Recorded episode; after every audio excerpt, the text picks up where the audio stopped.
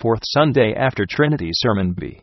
Give, and it shall be given unto you. Forgive, and ye shall be forgiven. Luke 6:37, 38. In today's gospel, along with other teachings and counsel, our Savior has spoken these words which pertain to spiritual matters, when they are understood rightly. The first teaching, give and it shall be given unto you, also pertains to natural generosity, or helping one's neighbor, which in itself is necessary. But, since generosity is not suitable for a foundation of salvation, for the reason that a Christian has so little love, that he cannot give of love, but from the demand of the conscience, so the old man is reluctant in that helping, especially for the reason that he earns nothing from that assisting.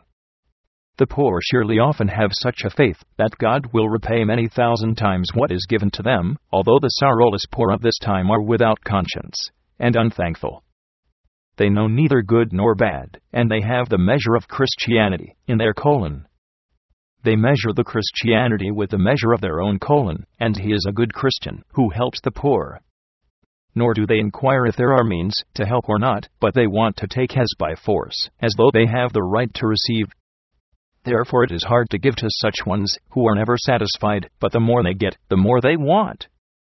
Therefore, such needy ones do not testify that the Christians have shown fruits of faith. But the Christians help, nevertheless, according to their means, although the sorrowless poor do not say any more, as they did before in the time of sorrowlessness, May God reward you.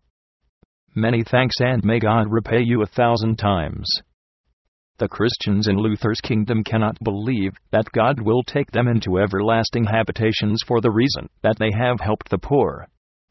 But the Catholics surely build their salvation much upon that, that they have helped the poor, as also the sorrowless here build their salvation upon that, that they have helped the poor.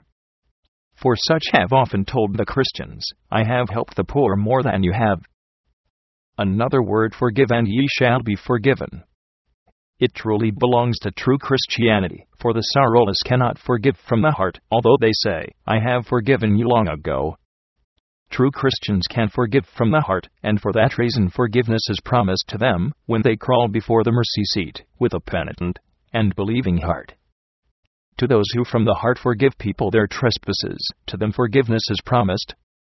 Even if people do not forgive, God nevertheless forgives the penitent their trespasses when they come to pray with a humble and broken heart to ask and plead for mercy from Him. But the devil of self righteousness preaches to the penitent that God does not forgive their sins when they commit sin every day with thoughts, lusts, and desires. If, say I, the penitent ones believe what self righteousness preaches to them, they will be left without grace and without salvation.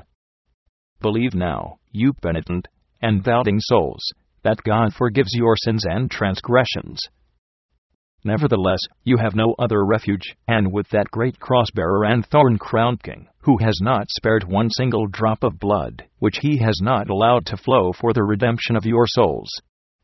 O hear, you great forgiver, and eternal pardoner, the sigh of the penitent, sorrowful, and doubting ones our Father, etc.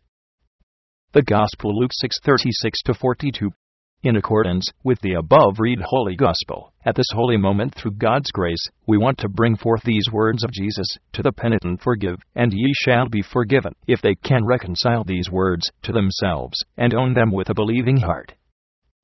The first consideration How many times must a Christian forgive his brother? Peter once asked, How many times must I forgive? Is that not enough when I forgive him seven times? At that time, Peter had such trials that a person is not always able to forgive. But that was natural person's trial.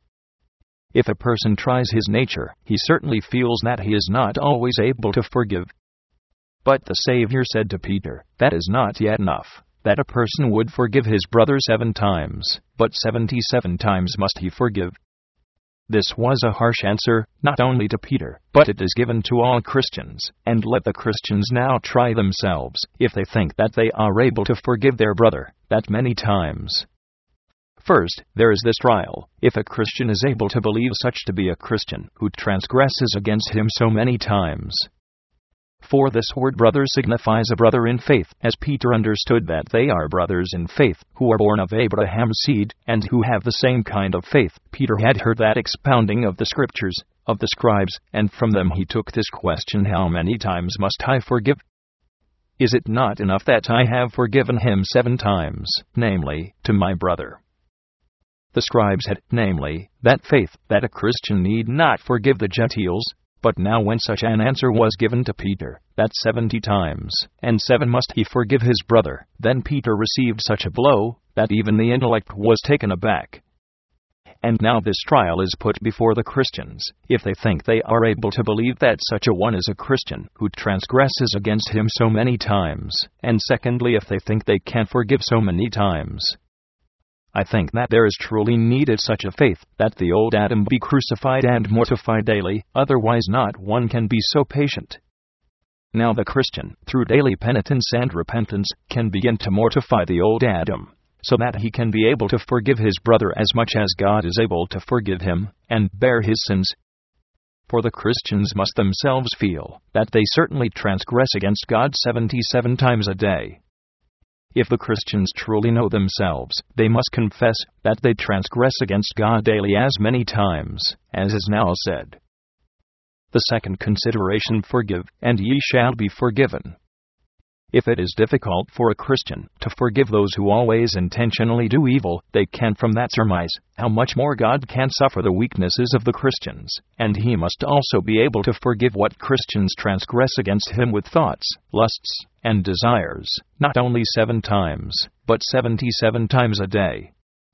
If watchful Christians do not commit wilful sins, they certainly have so much sins of weakness that if a Christian were judged according to merit, then not even one Christian soul would be saved. But God must suffer the weaknesses of the Christians, and forgive as often as they ask, beg, and pray to Him, although the accuser always stands before God's throne and accuses the Christians that they commit sin repeatedly, and reproaches the heavenly parent because of the children, saying, Beautiful children you have, whores and thieves, but what can he do about that, when he himself has given his life for them, and sweat blood in their behalf, and suffered the torment and tribulation of hell in their stead? He can say nothing else to the accuser, and he has said right after the fall into sin, that the seed of the woman will bruise the head of the serpent. However, surely the children of God are whores and thieves, they are also murderers. But for such whores and thieves and murderers, the Son of God has suffered the pain and tribulation of hell, he has not come to save the pious but the sinners. As long as the penitent whores and penitent thieves accept the Son of God as an advocate before the Father, so long the accuser cannot rebuke the Father, no matter how the accuser accuses them. But as soon as the penitent begin to answer for themselves, then they are lost. When the accuser, through the intellect, depicts to the penitent that the Son of God cannot answer for them, but that a person himself must answer, then the enemy has won his goal. When he turns their eyes as toward the world, he shows them all the honor of the world, then the accuser has gained his intention. Then he preaches to the believing ones through the intellect you will not become saved no matter how you try, look rather into the world, then you will receive peace of conscience. First, he makes light mindedness allowable to the youth, through which the sorrow ends, namely that sorrow which is after the mind of God. Then finery and worldly mindedness become allowable, and finally adultery becomes allowable.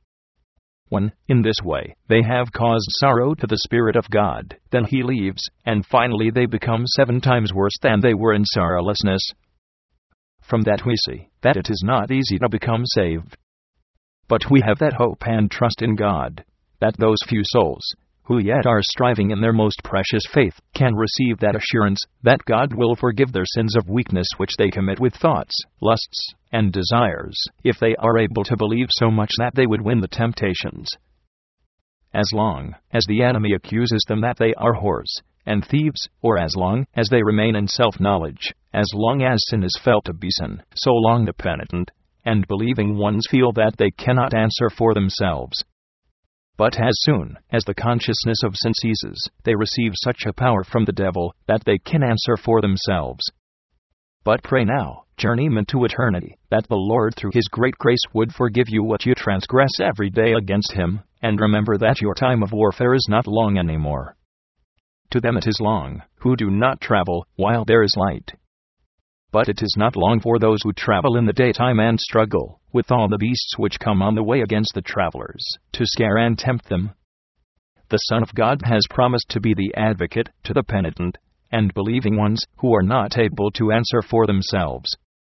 Have you now taken him for your advocate? Have you borne gifts to the judge? Do you know that the accuser is terrible at accusing you, you penitent and believing ones? But be of good refuge, the chief judge will receive gifts, and will turn the judgment so that the whores, and the thieves, and the murderers will be freed. And that great advocate before the Father, who has taken upon himself the matter, will stop the mouth of the accuser, when the defendants are so dumb that they can answer nothing. Bear gifts to the judge, you dumb defendants, and pray to that great advocate that he would not become weary of pleading your case until the judgment is proclaimed. Who knows? Soon the end will come, soon the judgment will fall, soon you will reach peace and joy, when the accuser is cast out, and then all the defendants can thank the advocate eternally, who has redeemed and relieved them of all accountability now and forever. Amen.